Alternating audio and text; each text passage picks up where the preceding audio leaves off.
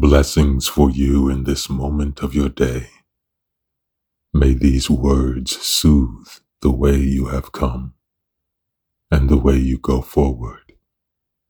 May you blush with peace. These words are from my book, Fragrance After Rain. She woke beneath a blanket of moonlight.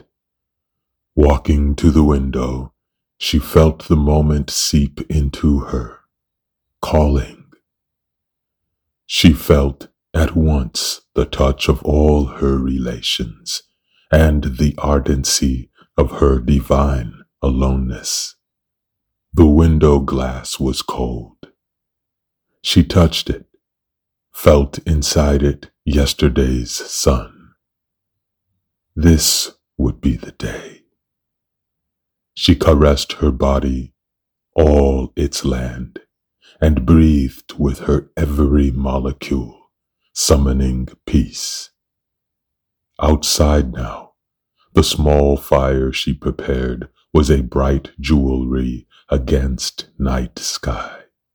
Its glow was rouge on her face as all her old shame-bred stories burned to ash and air. She spent weeks writing them down, a ceremony she chose to move beyond the pain and delusion. The stories were gone now in mere seconds. Hard generational calluses broke loose in her chest. It felt like old ice freeing itself from a glacier to melt away. Tear draped, she sat a long while beneath moon's matronage, acquainting herself with a new sensation of being, a waterfall of continuous release. I will need a new idea of myself, she thought, and I will need to keep birthing myself forever. By the time sun began its spread into morning, she had new eyes. Everything is medicine. This would be her mantra. Her days ahead would still carry struggle.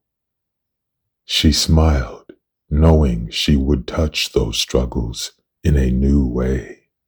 She would live her life in a meadow of wildflowers, each a wondrous variety of kindness with herself.